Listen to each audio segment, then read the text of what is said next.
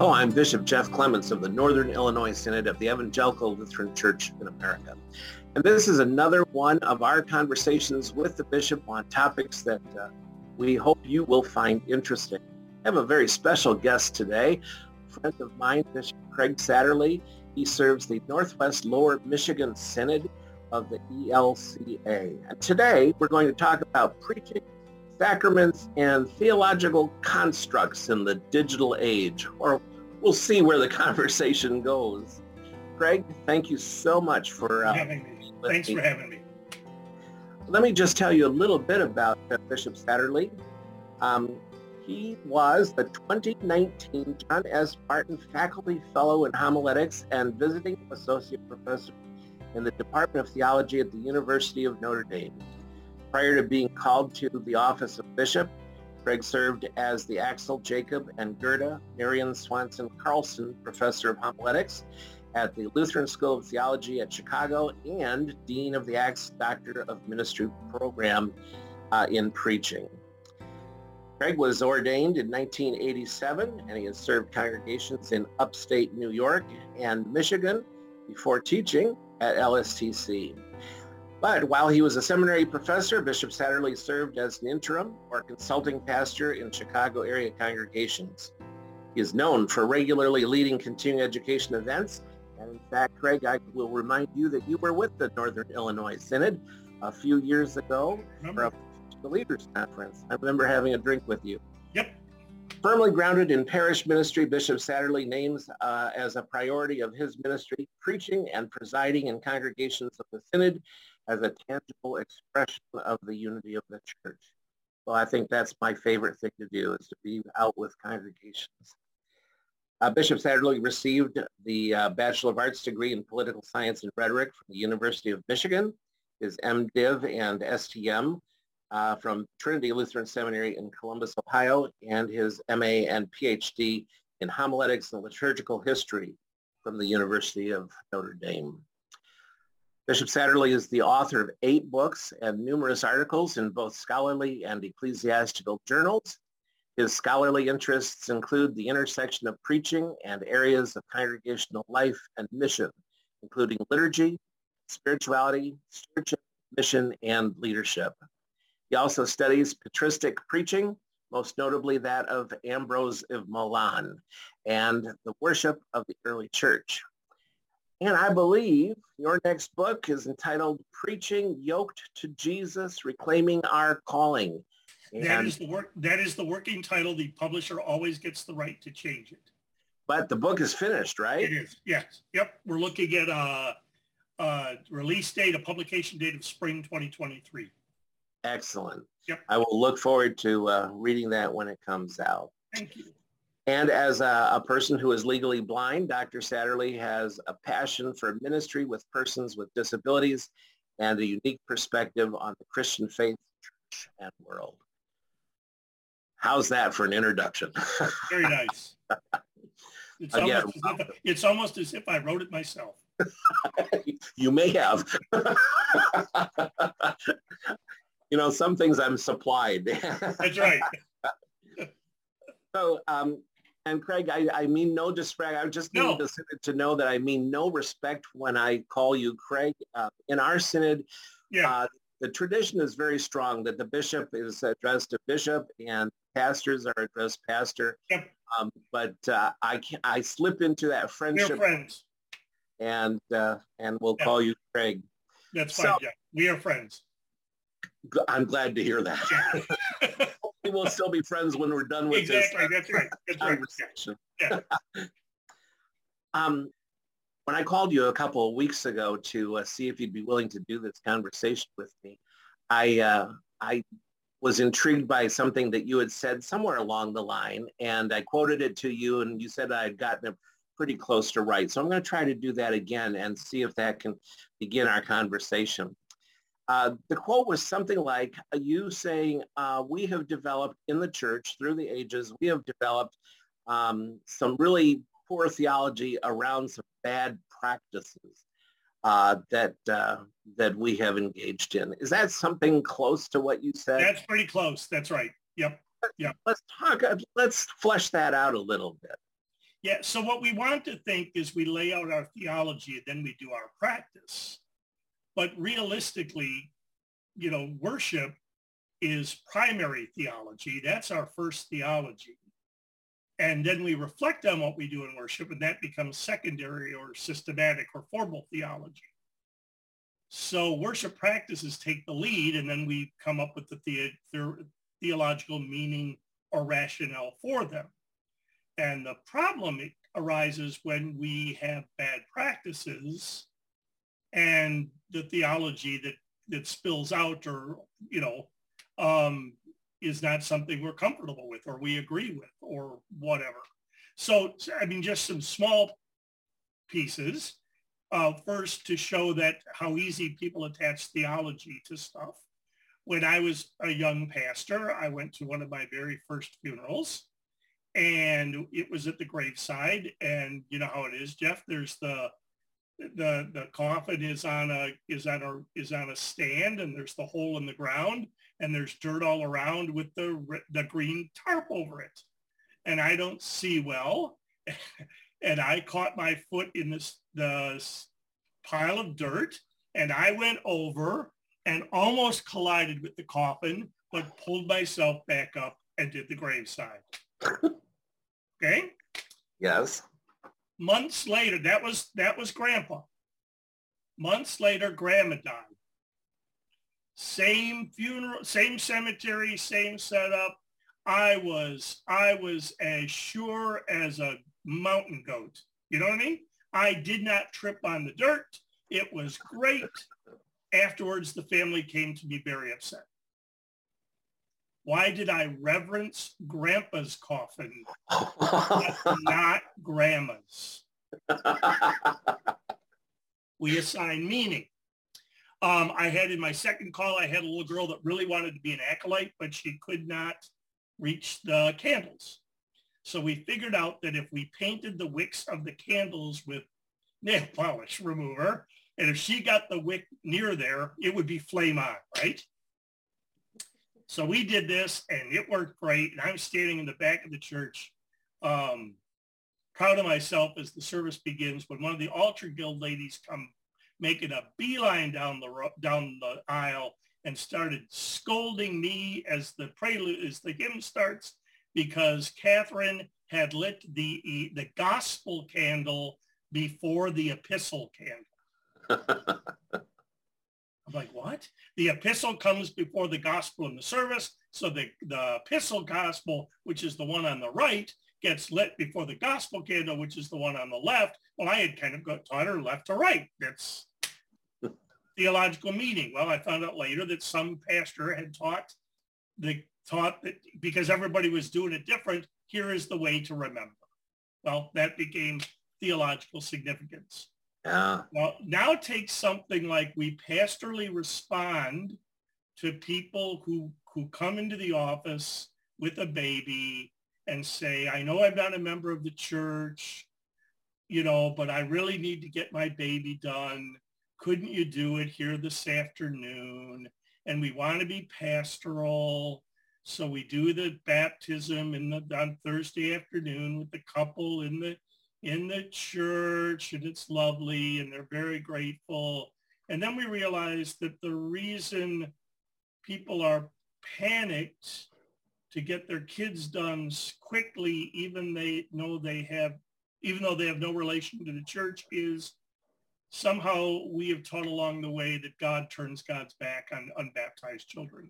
Mm. So we need to get it done if we die, if they die.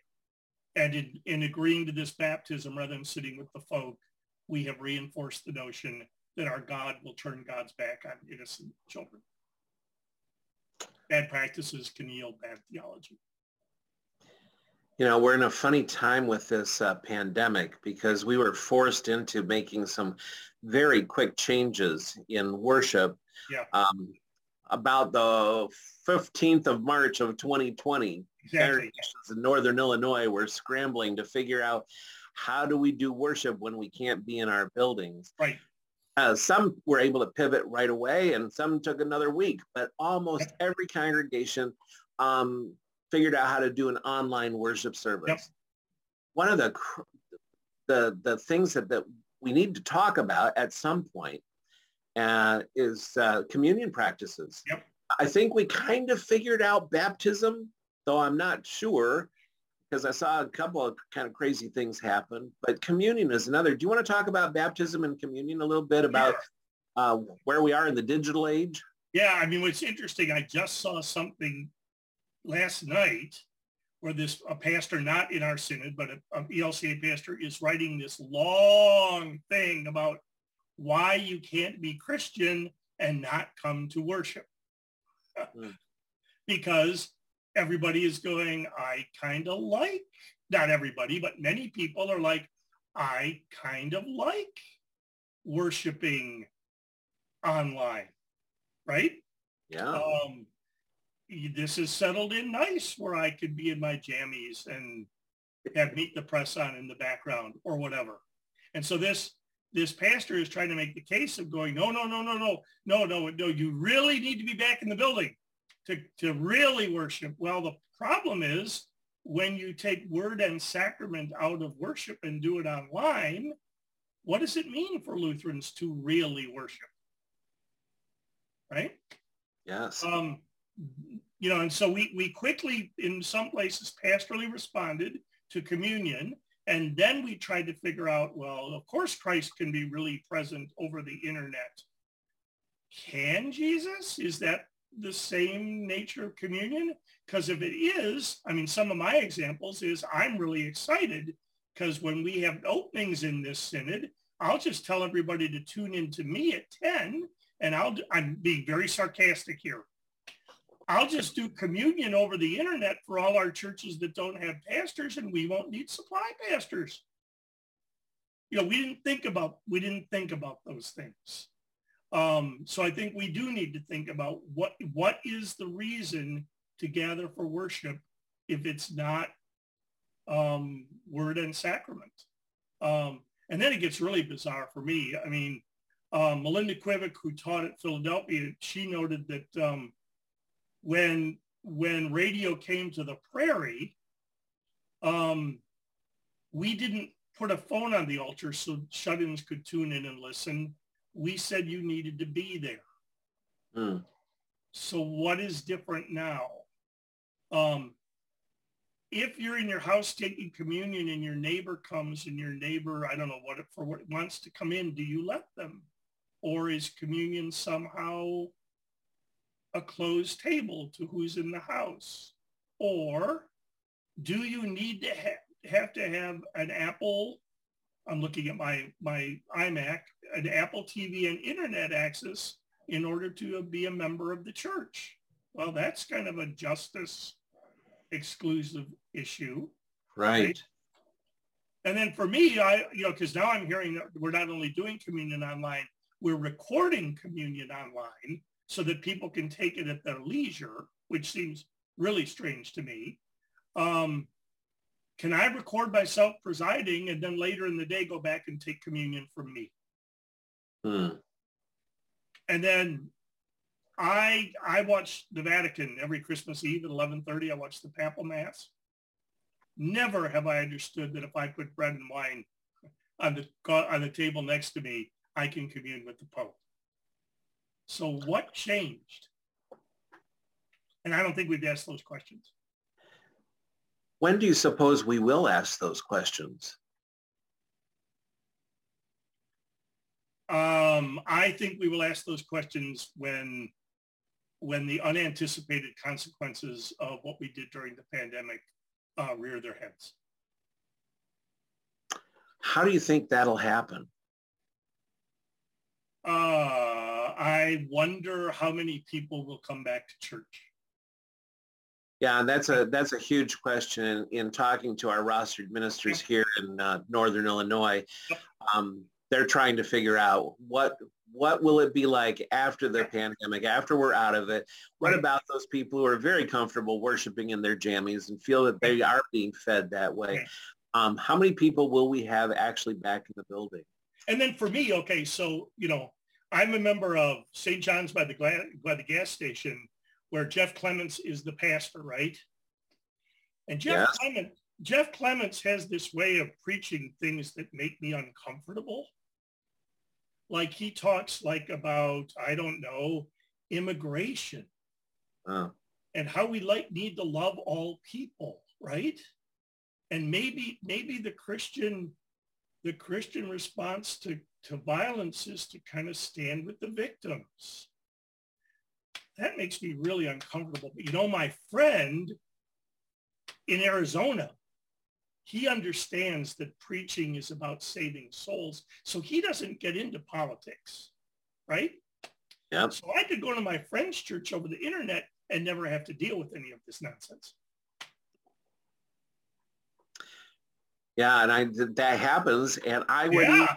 suggest that I have been guilty of something. Maybe, you know, if the sermon was just not going anywhere, and I was looking for a message that had some meat to it, Yep. I might just tune into another church because I've got the choice Yep. on a Sunday morning of an awful lot of places. The other thing I wonder about is how many people are actually doing worship from start to finish on Sunday morning. How many of them are, you know, if it was the TV, we'd say channels, channel surfing, right? Yeah. How many of them are church surfing? As, as soon as the sermon is over, and tune into something else. Yeah. Yeah. Yeah. Yeah. You know, I've seen an example. Uh, the Episcopal, uh, there's an Episcopal congregation that I'm aware of that uh, has a prayer of spiritual communion. So when it comes Yeah. time for Yep. Eucharist, Yep. um, there's a, a prayer that says, you know, I, I can't, re- even though I can't receive your body Right. and blood, you know, I, I'm trying to commune here. Um, that was kind of new to me. I, I've never thought about it, and I Yeah. don't know why, because in my entire life, there's always been a Catholic mass on on Sunday morning, Right. and they celebrate the Eucharist. Um, so I was kind of intrigued by that that prayer. Yeah. I was also intrigued by the fact that they did not. Um, this congregation did not share amongst the uh, the leaders, the the the um, people leading the liturgy. They did not share the elements. Interesting. Yeah. The other thing that I've seen interesting, I'll say two things is one, I've seen online services that when they when they get to communion, they don't show it. They show a soloist or so Huh. you can't take communion because it's not there. Um, I find that interesting. And that what I have found is I decided early on that that I would I I'm a communion guy. I like the sacrament, especially because I'm a preacher and like the sacrament after I've done a great job at preaching, because I work to do a great job at preaching, it takes a lot of effort. So it's nice to kind of receive, receive, receive. Um, but I made the decision that I would not receive the sacrament until everybody could. So I think in the last two years, I could count on one hand the number of times I've received the sacrament because I've been in places where we need to do that. Um, but I spent more time um, in the Word. Uh, And if, you know, you mentioned I wrote a book. The, the, when I read a book, it's a lot of Bible study. And what I found is, as Lutherans, we say Christ is present in the same way in the Word and in the sacrament. Um, I found that my spiritual diet changed, more Word in to replace the sacrament, but I was I was probably more full than I had been before the pandemic. that, yeah, that's fascinating. Um, I chose not to commune at home. Yeah, I no, we don't do that.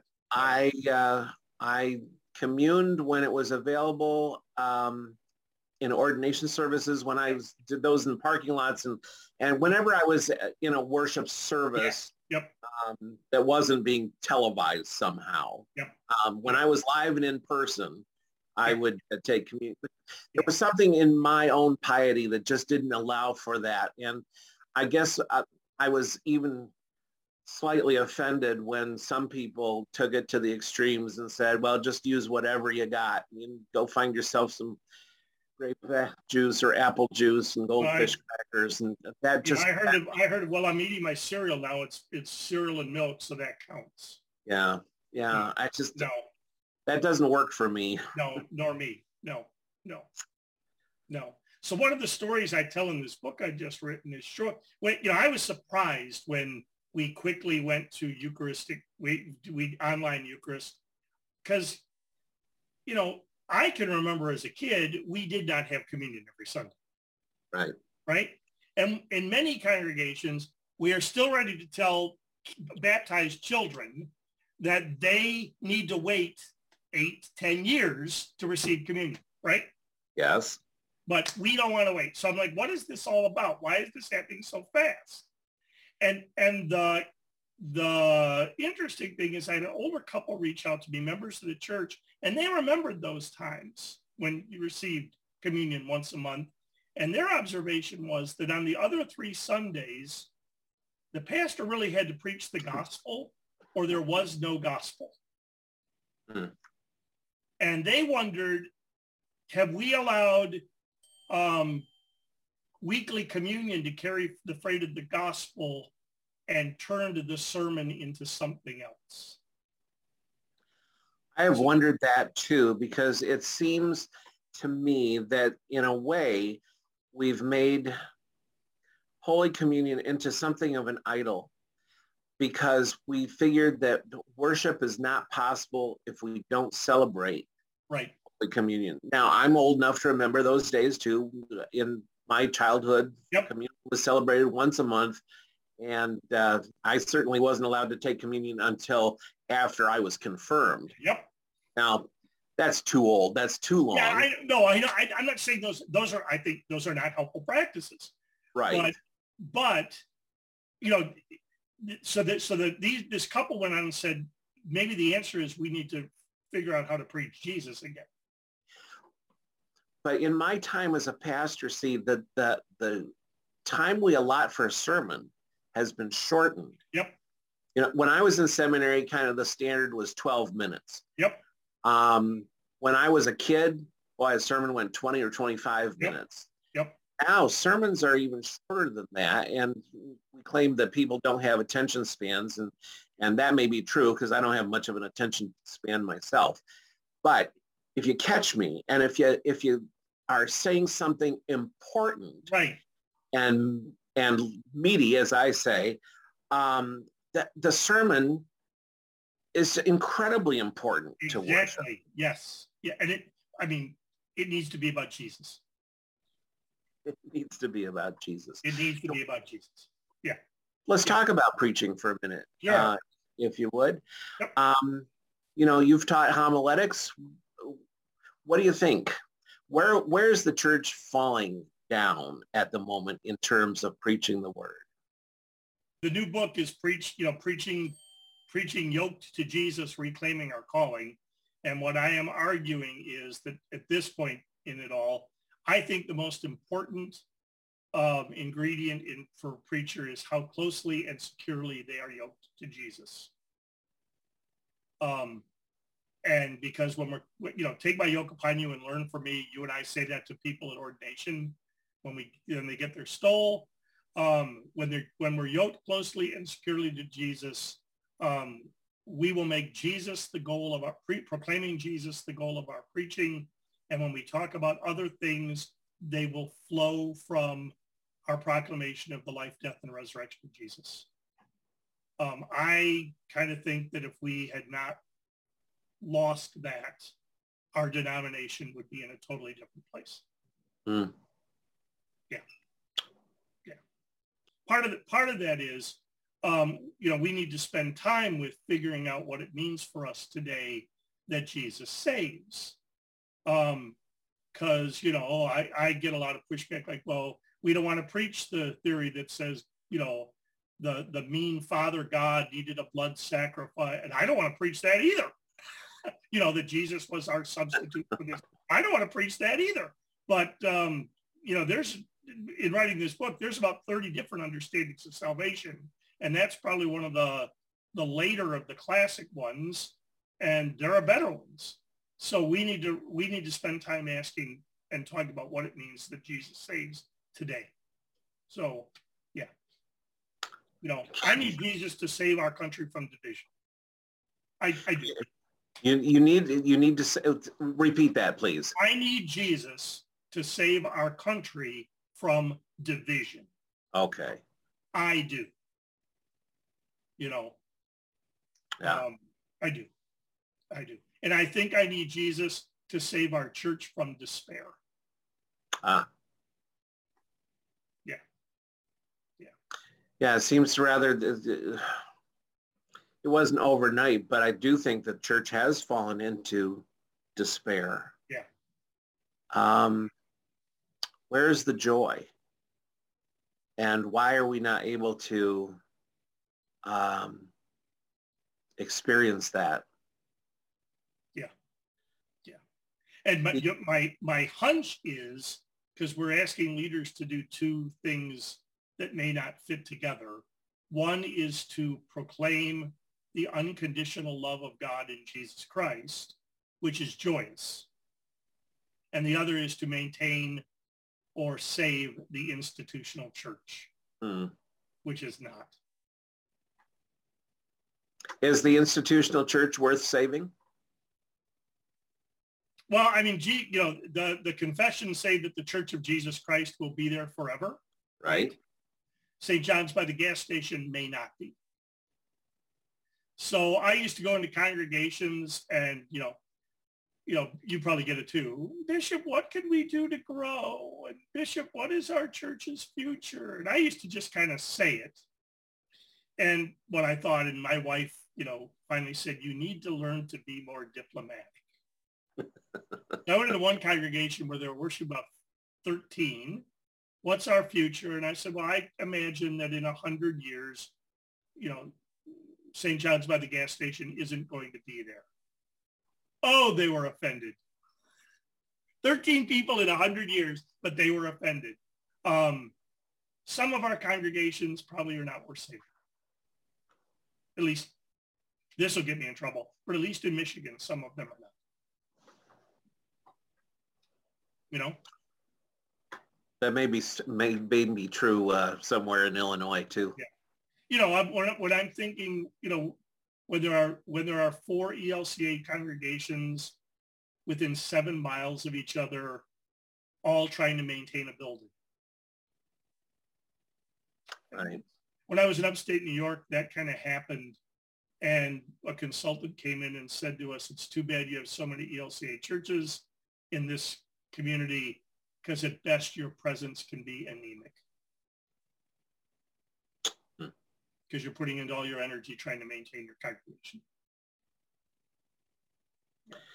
Yeah, and those buildings cost a lot of money. Yep, yep, they do. Yep. Uh, the idea of a digital body of Christ has been surfacing lately, not only as it pertains to worship, yep, but as a particular kind of community that's very different than what we've experienced when we gathered in person. Do you think that the, what do you think the future will uh, include, um, especially in terms of hybrid practice and engaging community? The question I have is, um, how do you define the assembly? Yeah, yeah. It's interesting. I don't know if you remember in the 90s, we all learned entertainment evangelism. you learned yes. that? Where yes. you know, the congregation picks their target audience, right? And then right. you cater to the target audience and tell everybody else we love you, but go next door to some other right. church, right? Um, and what we realized is, you know, everyone's picking the same target audience. We want, you know, affluent young people with kids who, right? um, and what we also realized is the kingdom of God, the reign of God isn't target audiences. And so that kind of fell out of vogue in many places. Well, I, you know, was I'm talking to people who want to do this digital thing, it sounds like it's the same kind of target audience on the internet, uh, online rather than in person. So this the same problems are there, I think. Um, I think hybrid worship is probably in one way or another here to stay. Um, but just as back in the days of the entertainment evangelism, you were supposed to do a seeker service and a service for the faithful, but most small congregations couldn't pull that off. So the faithful got the sermon for the seeker service. I wonder how many congregations are going to have the ability to do in-person and hybrid or online long term. Uh, especially when when worship needs to be done well, and yeah. if you're going to use both, I you know I think that uh, we're going to continue um, a hybrid model, and I think that there will be a lot more to learn. But uh, it'll be interesting to to talk about what it means to be an assembly. How do we develop community um, or maintain community? How do we get those online uh, yeah. Participants to uh, be full participants in a, of the life of a congregation, even if it means not coming to a particular building? Right. Um, and what has this question come to you in your synod yet? Um, what about a congregation developing a satellite congregation that's entirely digital?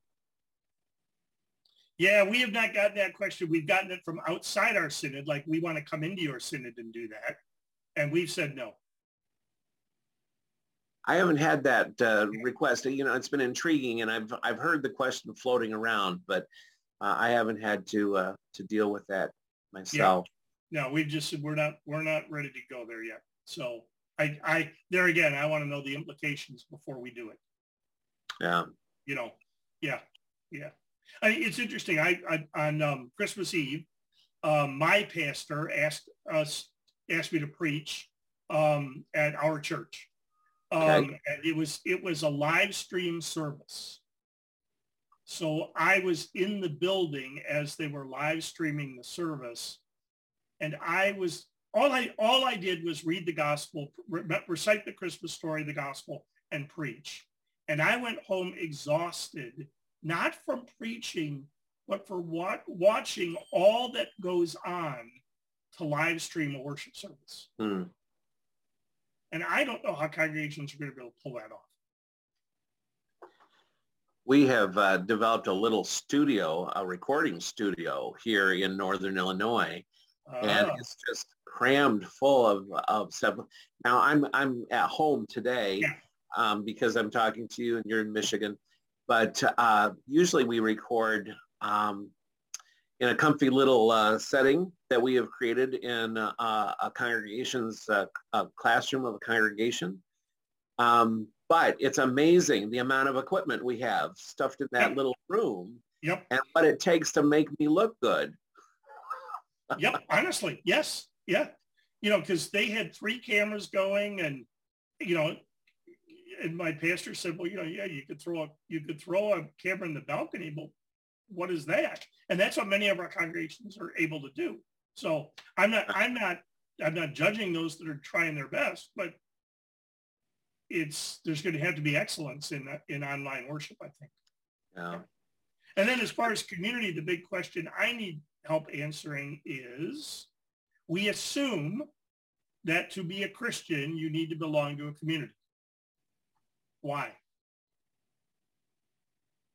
I'm not challenging the premise, but I think until we answer it, we won't know where to go. Okay, so when do you suppose that question is going to get asked? Well, it's interesting. I read a, I read a book um, which I really liked called The Patient Ferment um, by Alan Kreider.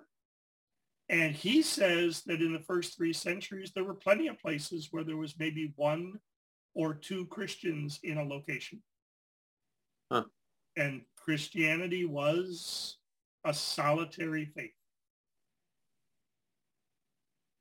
So if the answer is we need to, you need to be a Christian to be in community because we need to keep our congregations going, that's probably not going to be a convincing answer. Right. Well, I, that's going to require some thought on my part too, because too. I, yeah. I have preached sermons in the past that say yep. we need to be together in order to to not only nurture our faith, but to propagate it and, and yep. to teach it to yep. others. Right. Wow. And so for me, it was we need to be together to hear the word and receive the sacrament, right? Yeah. That the church, what does the confession say the church is? Well, we've decided no, we don't. But you know, I have I have started a thousand sermons by saying, I'm glad to be here this morning to worship with you, to hear God's word, to share in God's sacraments. That's basically just the way God made me. I need Yeah. to worship. And in my head, the, the definition of worship included being in the assembly. Yep. Mine too. Yep. Yep. Oh, And then the whole week, the whole week is off because you didn't go to church. That's right. Yep. That's right. And that's just, uh, I can't, I can number the, I probably number the, the Sundays I haven't been in church in my lifetime in one hand. Yeah. It's, it's not very many. Yeah. Yeah. Although The pandemic changed that. And Right. I, Exactly. Yeah. Yeah. yeah, But that's the question is why do we need to come together? And and maybe, maybe I have that built-in need, but other people don't. right, is that a generational need? Because that's the way we were taught. But at this point in my life, uh, frankly, I don't think that I could be a Christian in in solitude. I, I couldn't do it on my own. Yeah. No. No. I would fall away. Yeah. Yeah. Yeah. Uh, Craig, you're making me think. this is what I sit in my basement thinking about.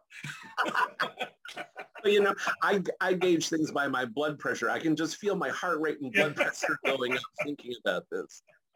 So, yeah, um, one of your areas of uh, of expertise, at least I consider it so, is uh, preaching. Yeah. And uh, uh, got a question about preaching. What are some preaching recommendations that you would make for those of us who uh, are maybe struggling to uh, to preach the word during this pandemic time? Because we're just not done with it yet. No, and we're not going to be. The, the first question I would ask is when was the last time you heard a good sermon? Um, because the tank is, our, our personal tanks are getting empty. yeah. So when is the last time, you know, a preacher heard a good sermon for them?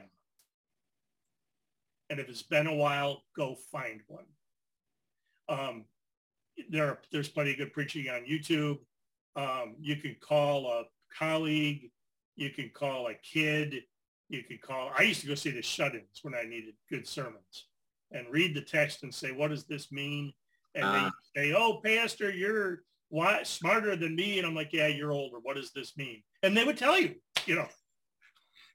um, so that's the first thing. Um, second thing I think is the more complicated things are getting, the more we need to get back to basics.